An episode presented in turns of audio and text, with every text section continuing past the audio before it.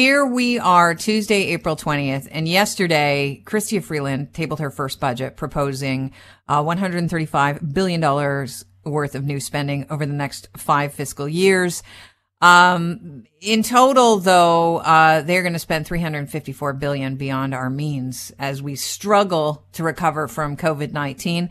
We've got a 30 billion dollar investment in a, a national child care program similar to Quebec's.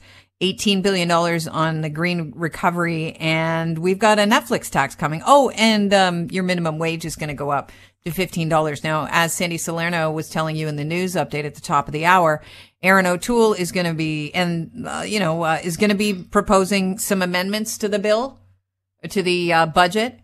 And so uh, that'll happen before it passes, but all likelihood this will pass because I think the NDP is supporting it. I don't know about you. I tried to watch the tabling of the budget. I was bored. I, I, I was just bored. So here to talk about his take on what's going on with the uh, budget that the Liberals introduced yesterday and how he looks at it. Uh, from the Taxpayers Federation, the federal director of the Canadian Taxpayers Federation, in fact, Aaron Wudrick's back on the show. Aaron, it's always a pleasure having you on. Yeah, thanks for having me, Kelly. Okay, so I hear that the uh, Taxpayers Federation none too happy about this budget. Where do we start? Well, I mean, we can start. If you thought it was painful to uh, watch the speech, you should have tried reading the document. I mean, it was 724 pages, just a doorstopper, a phone book of a budget. Um, and it was just everything's in here, Kelly. It's like Christmas time and it's all gone on the credit card. And it's pretty clear to anyone who follows politics this is not really so much a budget for governing as it is an election platform because there is money for everybody parents, businesses, individuals, seniors tourism, green tech, housing. I mean, you name it, uh, they are getting money in this budget. And the only question that's really not answered in it is how are we going to pay for it all? Right. But, you know, money, it's cheap to borrow money right now. I guess that's the argument. Yeah, for sure. The problem is we're already seeing signs that interest rates may go up. And so uh, all their calculations are really banked on two things interest rates staying low and the economy rebounding really quickly and growing in a way that it really hasn't grown in 20 years. So there's a lot of gambling going on here. It's possible it could pay off. I don't deny that, but it is, it does seem like a, a, a real roll of the dice. Okay, well, let's play a clip from uh, Chrystia Freeland. She said uh, she had some good news on the deficit. Last fall, we projected a deficit for 2020-2021 of $381.6 billion. Our actual deficit will be $354.2 billion below forecast. So that's a, a small difference, uh, but she obviously wants to punctuate that. Uh, what's your response to what she said? You know, small difference.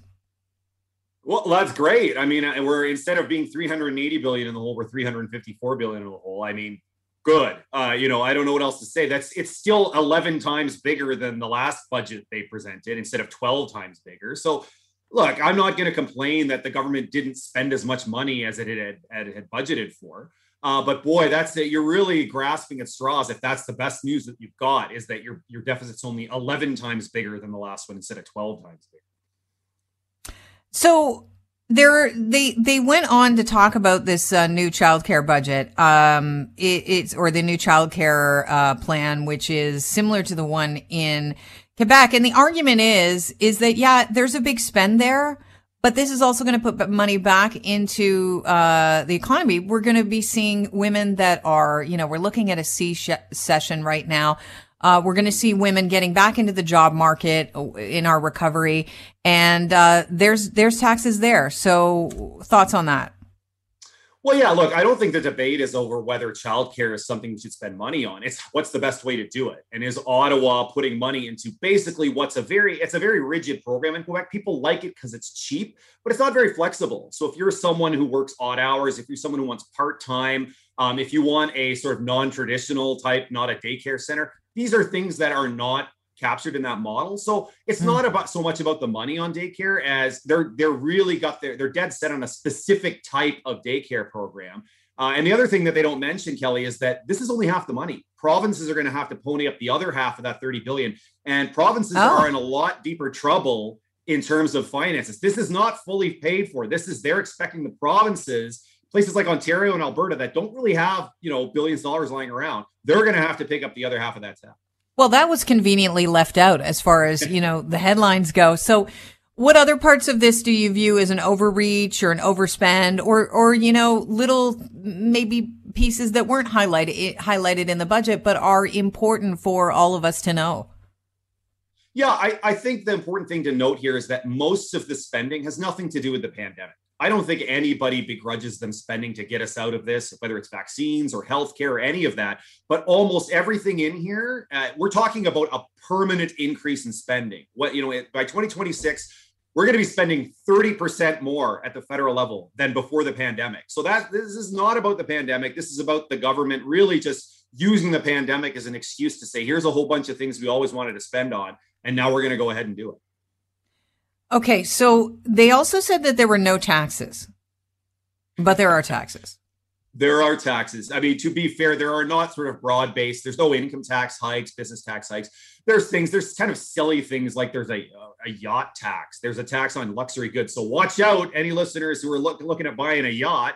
Uh, you know, you're, you're going to get hit with a, an additional sales tax. But these are just sort of silly little taxes. I mean, they're going to collect GST on Netflix. I don't think anybody's surprised about that but you know they understand that i think they, they're banking on this budget being so popular. It's, there's lots of spending but nobody has to pay for it. So uh, that's going to be appealing to a lot of people because there's no better lunch than one that uh, appears to be free kelly. Right. There are a lot of goodies in here for a lot of people and it will be the conservatives job to tell canadians that it will hurt more than it will help. Um, do you think they can do it well, yeah, good luck to any politician that promises that, right? Some people don't want to be told the hard truth. Um, and look, I'm not saying you have to take out the axe and cut everything, but boy, a little bit of perspective and, and perhaps, uh, you know, n- even not spending less, but spending differently. You know, if, other parties can propose, say, you know what, we, we agree you have to spend on this or that, but maybe there's a better way to do it uh, that'll get us a little bit better bang for a buck. What do you think about the $15 minimum wage? Yeah, well, the first thing to know about that is it doesn't apply to every job. It only applies to federally regulated sectors. Uh, the minimum wage for other private sector jobs that's set provincially, so that's set by every province. This will only apply to a very narrow set of uh, industries that the federal government regulates. Like so what? again, conveniently left out. Uh, like uh, air transportation, for example. I believe airports are regulated by the federal government. So if you're working in an airport, there's no job that could be less than $15 an hour. But, you know, a mm. lot of jobs, for example, in retail, uh, where you'd be making 14 right now, um, th- that $15 will not apply to those industries. So basically, um, this is really in line with your, your, if you look at this budget, broad strokes, it does look like an election platform and the election could come at any time. I mean, if uh, no one supports this budget, then we'll be getting an election. Uh, odds are good that the NDP will be supporting it. But, uh, you know, we're not far off anyways if we keep to the date. Yeah, I don't think we're going to have an election. I think uh, the third wave has pretty much uh, kiboshed any chance of that. I do believe a couple months ago, when they were starting to build this this budget, they were thinking of using it as a platform, but they've kind of hmm. uh, read the room and realized it would be a bad idea. But that doesn't mean we won't have one in the fall. And look, I'm all for having a debate. For example, I, uh, a debate about childcare and what's the best way to do it. Is it a government daycare plan, or is it things like maybe they double the childcare benefit that people get? Uh, do they perhaps make the childcare deduction refundable? So if you spend 10 grand mm-hmm. a year on childcare, you get that back. I got three kids, Kelly. I've probably spent close to 100 so it's something in my heart, but uh, certainly, certainly something interesting to watch. You know, Aaron, what is funny is your the tech dropped you out when you said I've, I've probably spent close to a. It sounded like you were just doing um, you were just cursing as you said the number, and I think that's where most people are when it comes to childcare. So we do need relief. There's no two ways about it. I know the conservatives uh, are are going to weigh in on amendments on the budget. And their alternative to childcare program might be upping the childcare benefit instead. No two ways about it. You shouldn't have to pay what amounts to your kids' university tuition to have them taken care of while you get out and try and feed them. It's it's appalling, and there things have to change. But as you said, I don't know if this is the way to go about doing that.